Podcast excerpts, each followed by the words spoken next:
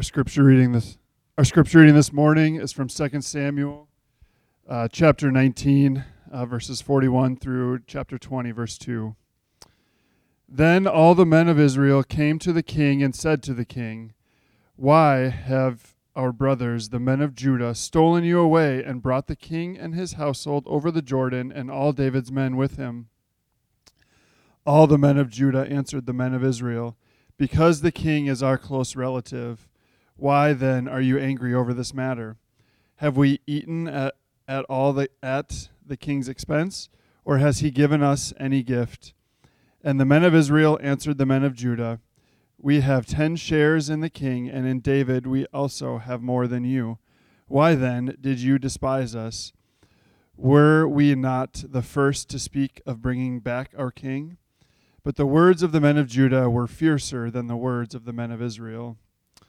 Now there happened to be a worthless man whose name was Sheba, the son of Bichri, a Benjaminite, and he blew the trumpet and said, We have no portion in David, and we have no inheritance in the son of Jesse. Every man to his tents, O Israel. So all the men of Israel withdrew from David and followed Sheba, the son of Bichri, but the men of Judah followed their king steadfastly from the Jordan to Jerusalem. Let's pray. Uh, Heavenly Father, um, we just come before you this morning. I just pray that the service um, is all about you um, and not about us. Lord, I just pray that you would be with Mark. Um, speak through him, that it would be your words and not his. Um, that you would give us uh, humble hearts and open minds um, to receive your word this morning, and that we would grow closer to you today. In Jesus' name, amen. Amen. Um, as I had mentioned earlier, um, we have been gone. Uh, we're gone last week, and so Eddie D'Souza filled in. Uh, it's the first time I think he's been here to fill in. And um, if you have not listened to his sermon yet, it is really, really good. I'm totally going to steal um, the uh, glorious peekaboo. That's how we ended. It was, it was so good. And just great to create this great visual. Um, so if you haven't listened to it yet, go go on the website. You can you can get on a, uh, the podcast and stuff and, and listen to that too. It was it was absolutely excellent. And uh, he did text me that afternoon, Sunday afternoon, and appreciated everybody, um, the how welcoming that we were to his his family, and um, and so it's always it's always nice to hear as a pastor that your people love other people too, and uh, you're not too critical of those who come in and fill, you know, for me, and hopefully he wasn't as good. No, I'm not going to say it. That sounds terrible. No. I'm going to move on before I dig myself a hole. Anyway, so w- today we're continuing in 2 Samuel. And if you've been with us, we started in 1 Samuel. We work all the way through. We're almost to the end of 2 Samuel. And we do that with everything. We just pick a book of the Bible, we start working through it verse by verse, chapter by chapter. We don't skip anything uh, because it's all there. It's all the Word of God. He gave it to us for a reason. Um, and so, hopefully, as we progress through the book of Samuel, specifically in this case, we're starting to see a pattern of God working in the midst of his people, David's sin, and how he's using David's sin to glorify himself eventually, even through all the hardships, to see David's example to us of what faithfulness to God looks like, even in the midst of suffering the consequences of sin. But ultimately, ultimately, all that is true, but ultimately, at the, the, the peak of the meaning of the book of Samuel, um, instead of going, well, what does this mean to us, which is good to do, ultimately, what it does is it points us to who is God and how are we as God's people to relate to Him. What is he revealing about himself to us? What is he calling for us to change or to, be re- to remind us of who he is? Because we can get lost in this society, in our world, of who we are, what our identity is. It is in Christ, it is not in him. And so, in, in ourselves. And so, David is the anointed king of the Lord. Christ is the anointed king, ultimately, of the Lord. And so, it all points to him. The people of Israel, Judah and Israel today, together, are us as the church. The Gentiles in 2 Samuel, 1st and 2nd Samuel, are the unbelieving world. And so if we jump directly to us without realizing that what, what is trying to be said through all of this, we are not David. We talked about this with, with David and Goliath, right? We like to say, well, we can, we can fight any giant in our life. Well, we're not David. If anything, we're the Israelites cowering behind David because we need the king to come up and fight for us. And he does. So as we work through today, because the danger of, of 1st and 2nd Samuel, the Old Testament specifically, is that we can take it and make it legalistic. Legalistic in the sense of, well, if you just did this, then God would be pleased with you and he will save you. Because today, specifically, oh, you know, spoiler alert, today is about rebellion. Today is about what happens to those who rebel against the king. And so you could take that and say, well, then I just won't rebel against the king. The problem with that is that we've already rebelled against the king. And the whole point of Christ's coming is to save us from our rebellion. So don't jump to, don't read these, hear these words, and then jump immediately to legalism. Like, I got to be a good person in order for God to save me. Okay, I'm giving the ending away, okay? This is horrible. My, my seminary professor would hate this. This is the ending, okay? The ending is He saved us while we were still rebellious enemies of Him. That's where we're going today. So when you hear all of these characters, when you hear what's going on inside, ins and outs, we don't have all the answers to everything. When we're looking at all these different relationships, we have to understand ultimately what it's doing is it's pointing to Christ. Okay, so does that make sense? No. Okay. I appreciate not even a head nod. Thank you, Aaron, for one head nod. There was one over here. I missed it. Sorry. All right. So, a little bit of review because it's been a couple weeks, right? A little bit of a review of where we've been. So, David's son, Absalom, won over the hearts of Israel, and he led a rebellion against his father. Then, during the ensuing battle for Israel, Absalom army, Absalom's army is defeated by David's army, and Joab, his commander, kills Absalom, David's son, ending the civil war and leaving David to retake the throne of Israel. Now, that is a super, super, what, three sentence summary of about five chapters. So, if you're not, if you're not sure what I'm talking about, I will say, so you know what? If you want to go back while I'm talking, you want to read those five chapters, go, go at it. The Word of God is way better than mine, okay? So, but that's a little bit of a background. So then David now, he's on his way back to Jerusalem to retake the throne. And he encounters, we saw this two weeks ago, he encounters many people who rebelled against him, those who stood against him, those who fought against him. And what does he do? He forgives them, he shows them mercy and lets them live, though because they are traitors, they deserve to die. And then David also encourages his home tribe of Judah, which was kind of talked about this morning when, when Luke, or just a few minutes ago, when, when Luke read our passage for us. He encourages his home tribe of Judah to bring him back into the city while the elders of Israel continue to argue amongst themselves what do we do about David? Should we continue to rebel or should we welcome him back? And they're going back and forth, and Judah just hears David's words. David says, Come get me. And they go, Okay. And they just go. And it's this final act of Judah that sets in motion a whole new rebellion. And our chapter this morning reveals not only the consequences of unrepentance, but an unwillingness and an unwillingness to accept the king's mercy, but also the continued consequences of David's own sin against God. So that's, that's where we're going. Consequences, the consequences of unrepentant rebellion because last week we saw rebels who repented. This week it's rebels who will not repent. But then also the consequences, continued consequences of David's sin against God from years earlier. And so David re enters Jerusalem, and his troubles are far from over. A man named Sheba takes the opportunity to tap into Israel's resentment against the tribe of Judah.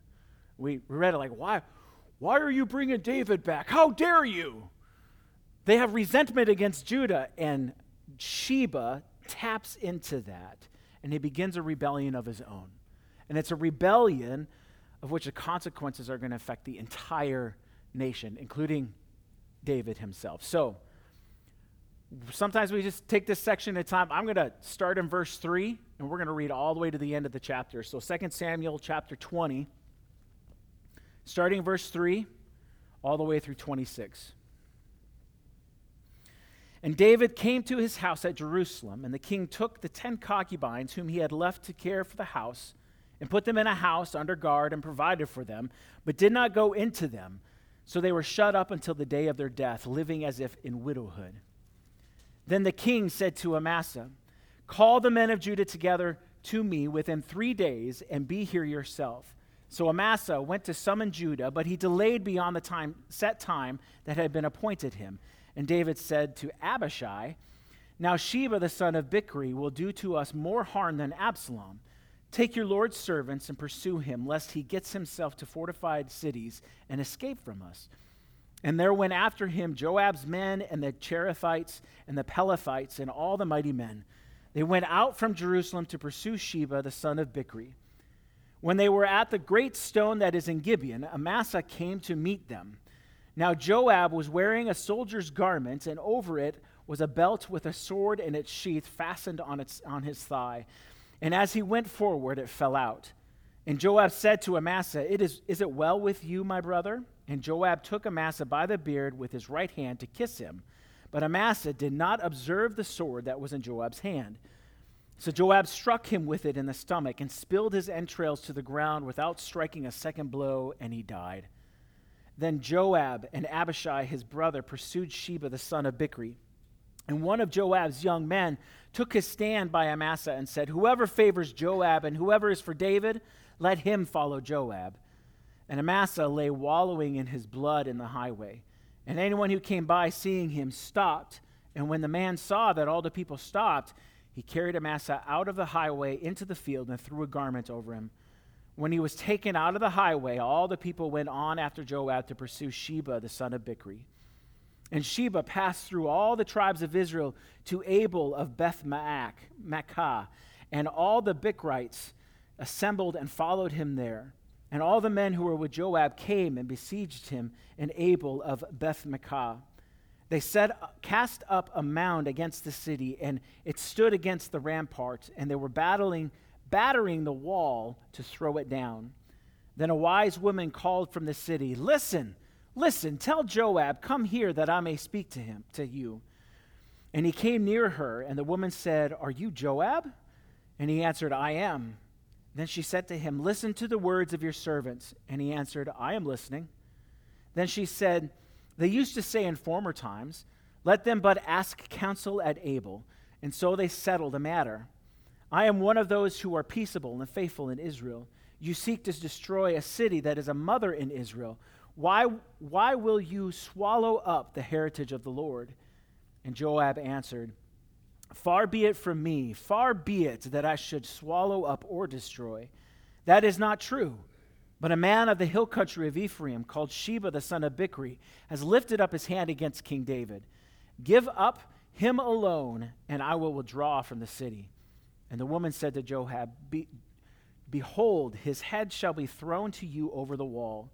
Then the woman went to all the people in her wisdom and they cut off the head of Sheba the son of Bichri and threw it out to Joab.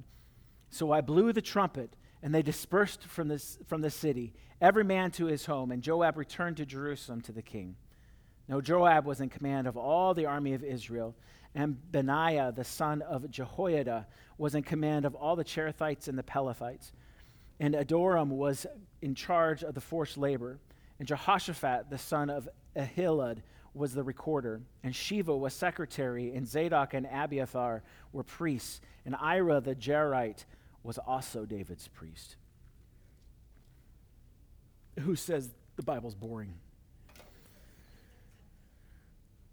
So, the first consequence of Sheba's rebellion, the first consequence that we see is how easily Israel is swayed to follow him. Sheba is a Benjamite. He's from the same tribe as the former king Saul. So, more than likely, he has either he's related to Saul, he's got some sort of stake in Saul's dynasty being king and deposing of David. He's an angry man. Let's just put it that way. He's really angry. And he obviously isn't happy that Absalom's rebellion failed, and so he decides to start one of his own. Now, he's called a worthless man. This is a, an interesting phrase that is actually used in the Old Testament, the exact same word to describe the Canaanites before Israel goes in to land of Canaan to destroy them. They're called worthless. Eli's sons, back at the beginning in 1 Samuel chapter 2, and Nabal, the son or the husband of Abigail, in 1 Samuel 25. The same word is used to describe all three of those. And it means, obviously, worthless, wicked, and perverse. And when it comes to the sons of Eli, they are called men who did not know God, which means that they did not love, respect, or follow the Lord.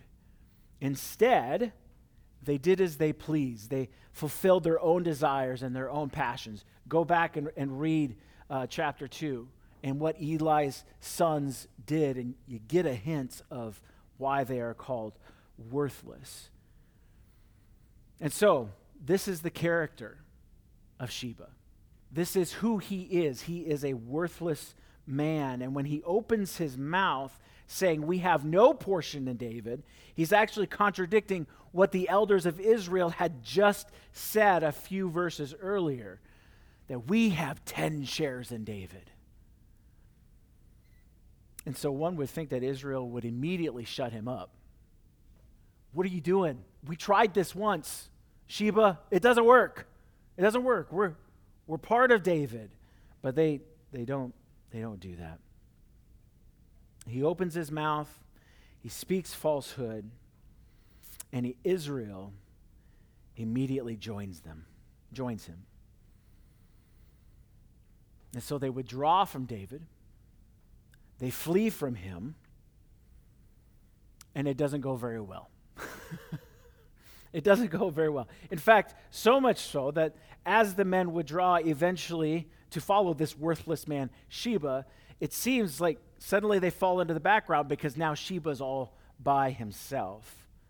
Now, how easily resentment, the resentment of Israel, and the feelings of being slighted by Judah splits the country, splits the nation. That resentment the slight of the feeling of being slighted affects their judgment to where they fall right back into the same place that they were only a month or weeks or days earlier.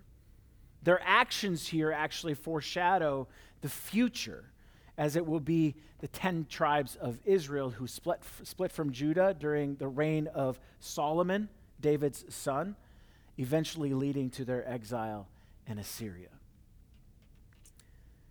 So, another consequence, so not only the consequence of Sheba's rebellion on Israel and how easily they are swayed by him, but another consequence of his rebellion is to do with the town of Abel. Now, apparently, the men of Israel, they, they come to their senses, right? And they flee Sheba. They all go home, and they leave, leave Sheba to his own clan, the Bichrites. Knowing that David would send his army to put down his rebellion, he flees smartly and he flees all the way to the very north, northern border of Israel, taking refuge in a town which had absolutely nothing to do with his rebellion. The innocent inhabitants of Abel find themselves surrounded and laid siege to by David's men, and it's only through the actions of a wise woman that the city is spared. Sheba's rebellion also has a third effect on Sheba himself. That seems pretty obvious, right? Whatever idealistic goals he had in mind in convincing the men of Israel to join him, and whatever safety he thought he'd find in Abel, they're all thrown out the window when this wise woman speaks to Joab. She says, What has the town done to deserve such a siege? Especially a town that is peaceable and faithful to the Lord. What needs to happen, Joab, for us to resolve this, to end the siege, for the town, the town to be restored and to be saved from the destruction that you are planning against it? And Joab's answer is give us Sheba, and everything will be great. And so the people of Abel listened to the wisdom of this woman. They cut off Sheba's head to make sure that he would never be able to rise up again. And he, they throw it over the wall to Joab. And then the army leaves. They just go home.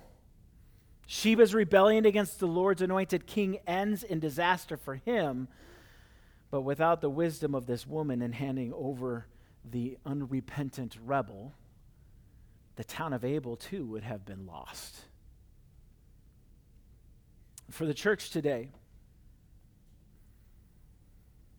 believers in Christ, that's who I'm speaking of church, not just Elm Creek, but all believers that are alive today, those who are saved by grace through faith. For us today as the church, unrepentant rebellion from God has consequences that affect the whole body of Christ. Resentment, so if we just focus on one church, Elm Creek, a local body of believers, resentment, bitterness, and discontentment can easily rule over us. You ever been involved in a church where someone who's a member of that church is bitter and discontent? It spreads like a virus. And maybe initially the, the reason for being bitter, the reason for being discontent, discontent might have even been good to a certain degree or right. But then when it continues to stew,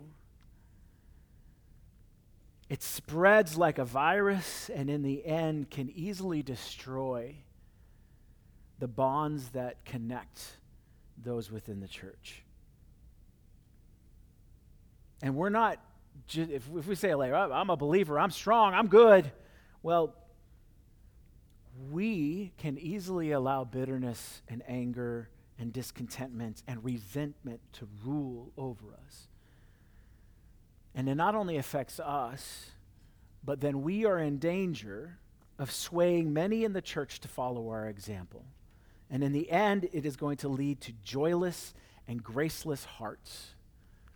Sheba's rebellion cost him his life. In the case of false teachers within the church, their unrepentant rebellion against the Lord will not only lead to eternal death for them, but also will lead many astray to the same end. We allow resentment and anger and discontentment to, to hold us and to hold us down. I'm not getting what I want. I'm feeling left out. I'm like Israel. How dare Judah you talk to me that way? You hurt my honor, or whatever it may be.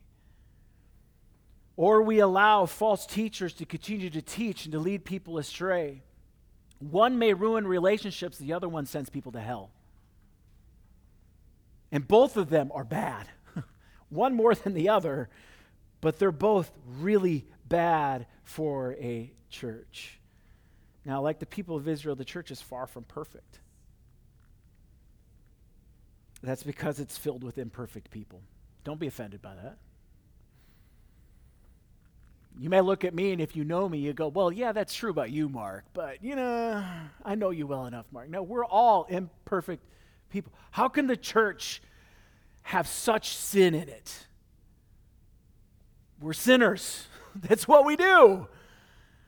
It's what we do. We're imperfect, sinful people, but we're imperfect, simple people as the people of God, striving to live a life of faithful obedience to our King. We realize we're not perfect. We realize our personalities clash, but we are not united because we all like one thing or another. We're united because we love Christ, we love the King. And we can set aside our resentment and our bitterness and our anger we can kick out false teachers because it's an offense to our king more than it is an offense to us. And so, Heed the wise words of the woman of Abel. Get rid of false teachers who only lead others to destruction and ultimately to eternal destruction. And heed, even in their imperfection, Israel fleeing Abel or fleeing Sheba, realizing, realizing their problem. That their bitterness and anger against David is not going to lead to anything good. Now, there's still other issues, obviously, in the future that Israel is going to have to deal with. But in this case, in this case, they fled falsehood. They fled in unrepentant rebellion, re- rebel, and they followed David the king.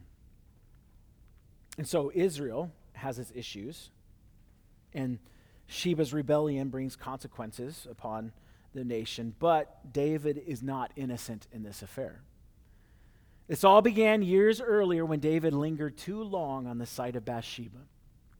And even now, in this moment, he is facing the consequences of his sins. When arriving at Jerusalem and in the middle of dealing with the news of Sheba's rebellion, David has to deal with the situation of his concubines.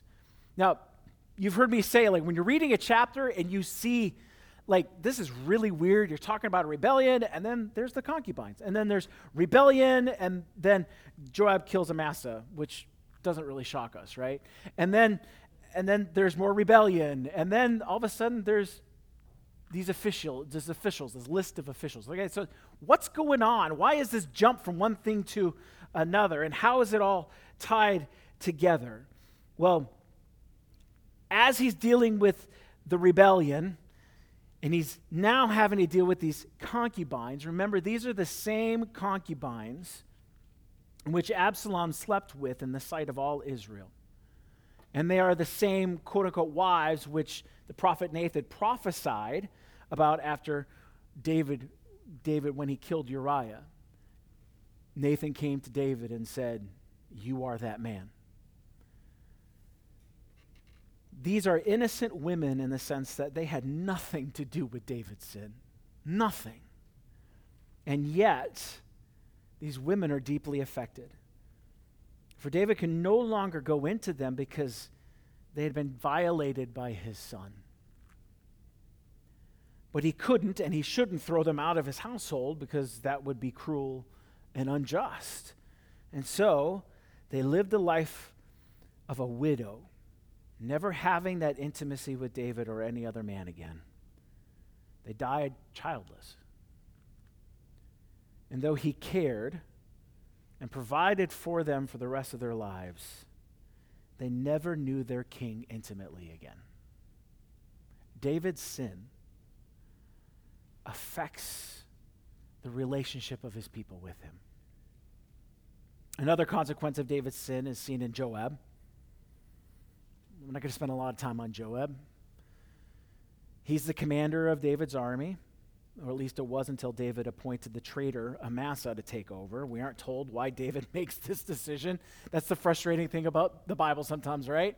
It doesn't give us an exact answer. We can have conjecture, we can go, well, maybe, but we're not specifically told why David makes this change, but it's obvious that Joab isn't happy about it. And once again, Joab takes matters into his own hands, just like he did with Abner years earlier and he murders Amasa. If we go back to the beginning of this drama, we see that things begin to go bad between Joab and David when David commands him to kill Uriah, Bathsheba's husband. And since that time, Joab has disobeyed David and even publicly rebuked him for mourning Absalom's death. In other words, Joab has no fear of David. And there's no indication that David addresses him face to face for what he's done. In fact, the closing verses tell us that Joab once again became commander of David's army, as if nothing, nothing really happened. He commits murder, and David just puts him back in command. Now, we've said this a number of times. David then, on his deathbed, turns to his son Solomon and says basically, kill Joab. Don't let his hair turn gray, I think is how, how it's phrased, which is a way of saying, get rid of him. He's not a good man to have on your side. That's for the day that we go through 1st and 2nd Kings. We do know, though, that David didn't forget, again, Joab's continued disobe- disobedience. And Joab is ultimately, let's just say that Joab is ultimately responsible for his own decisions and what he does. He will pay for it in the end, but David is not innocent in this. David allows Joab to continue to do what he's doing. And the question would, is always asked if the, the issue with Bathsheba and Uriah had not occurred, would Joab be in the position that he's in? Again, we're not told because it's pointless to, in the end, to sit there and think too long about it. What we are told is Joab will face will face the ultimate consequences. And in this case, now David is facing the consequences for allowing Joab to continue to do what he's doing. And so it is with us who rebel against the Lord's true anointed king. David was a man after God's own heart. And though he was the pinnacle of faithfulness that Israel, throughout the rest of its history, would strive to have again and strive to follow, he was sinful and imperfect. Now, today we have the blessing of knowing Jesus Christ, who is the better David. He's the better king. He is the perfect and sinless king. Now, last chapter, we saw David forgive and show mercy to those who were repentant of their rebellion against him. Today, we see how unrepentant rebellion against the king leads to the, de- to the death of those who rebel and affects all of those who are part of the kingdom. And so it is with Christ. He shows, Christ shows forgiveness and mercy to those who were once his enemies. Romans 5 8. But God shows his love for us in that while we were still sinners, while we were still rebellious enemies of him, he died for us. He died for us. But Christ will also punish those who are unrepentant in their rebellion, those who refuse to turn to Him. Now, this is really vital because if we think as believers, there are times in our life, right, where we do rebel against the Lord, even as His children. We sin against Him, we go against His commands, we disobey Him. The, the difference between unrepentant and repentance is when we sin, do we wish we hadn't? Are we striving to be more obedient to Christ, to not sin anymore? Or do we throw up our hands and say, you know what, it's totally fine? It doesn't matter whether I sin or not. God's going to forgive me. So I can continue to sin and do what I want because God's a loving God and He's going to forgive me. There's a big difference between those two types of people. Christ saves those who are repentant, and he punishes those who are unrepentant those who refused to turn to him, those who refused to seek his forgiveness and his mercy, which is freely given. And those people who are unrepentant may find physical death as a consequence, but they will surely find eternal death. In Matthew chapter 25, 31 through 46, we're not going to read it. You can go back and look at it. This is Jesus speaking of the final judgment, and it's described as a great separation. So if you're familiar with the Bible, you, you'll, you'll know what I'm talking about. All the nations are going to be gathered before Christ as he sits on his glorious throne, and he's going to separate the sheep from the goats.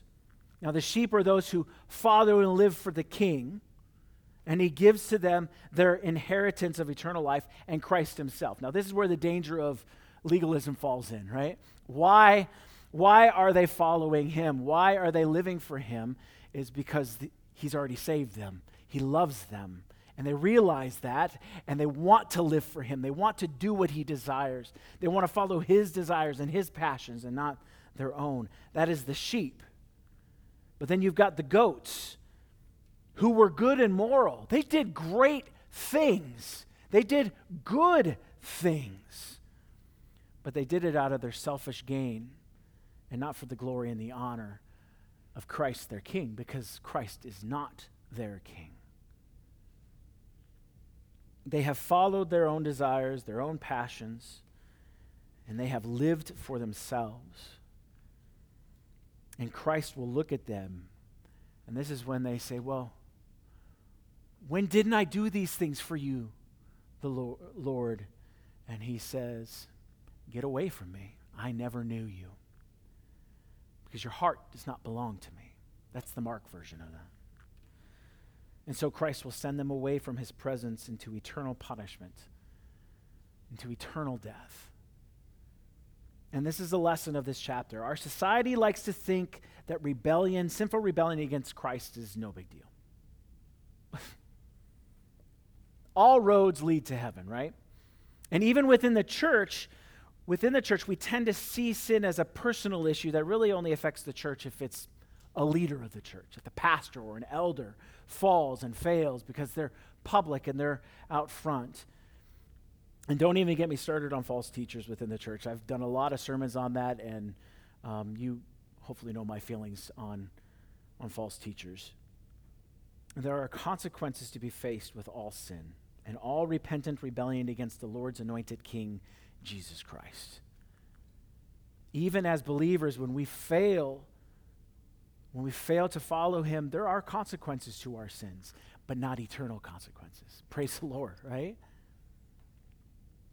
And though we here at Elm Creek were concerned about the transient, the here and now consequences of sin, how is this affecting you? How is this affecting your work? How is this affecting your family? How is this affecting your relationship with God right now?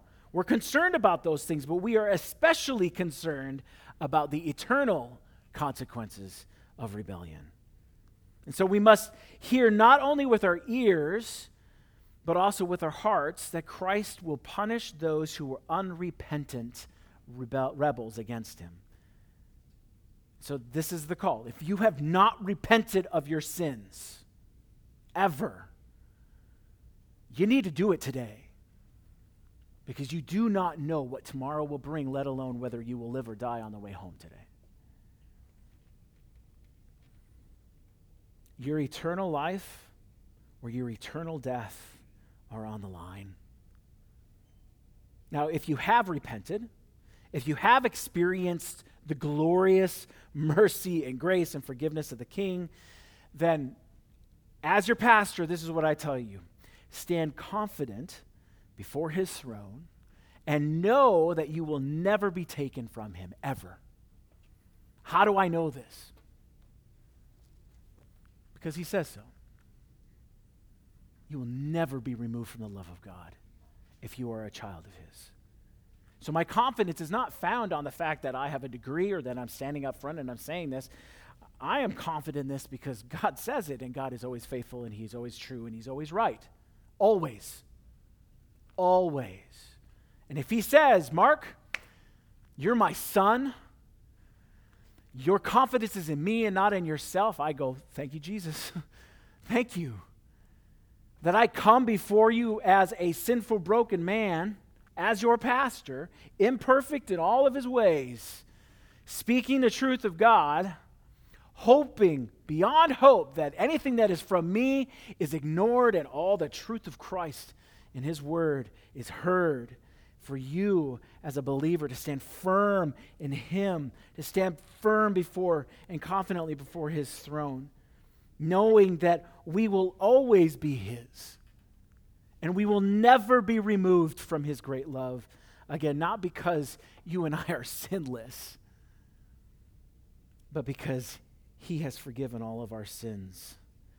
He has forgiven all of our sinful rebellion against him, past, present, and future. In the previous chapter, David forgives and shows mercy to those who, though they rebelled against his rule, repented of their rebellion. Next week, we're going to see that David avenges the wrongs done to the Gibeonites, a group of Gentiles who were under a covenant of peace with David. David is a good king, and his life reveals the goodness that God has done in him, but David is not good enough. He is not enough. No president, no politician, no pastor, no elder, no parent is good enough to save us.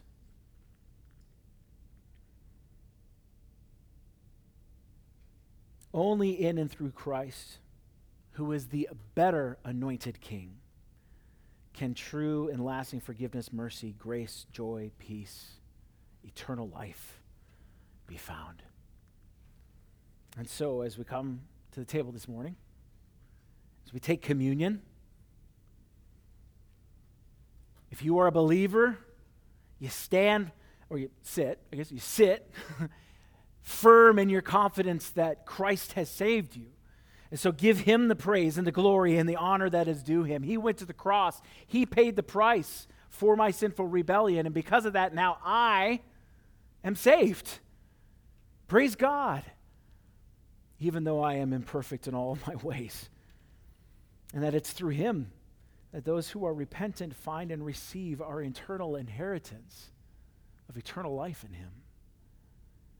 Give him the praise and glory and honor. And if you are unrepentant, take this time, search your heart, expose your heart to him, and say, Forgive me.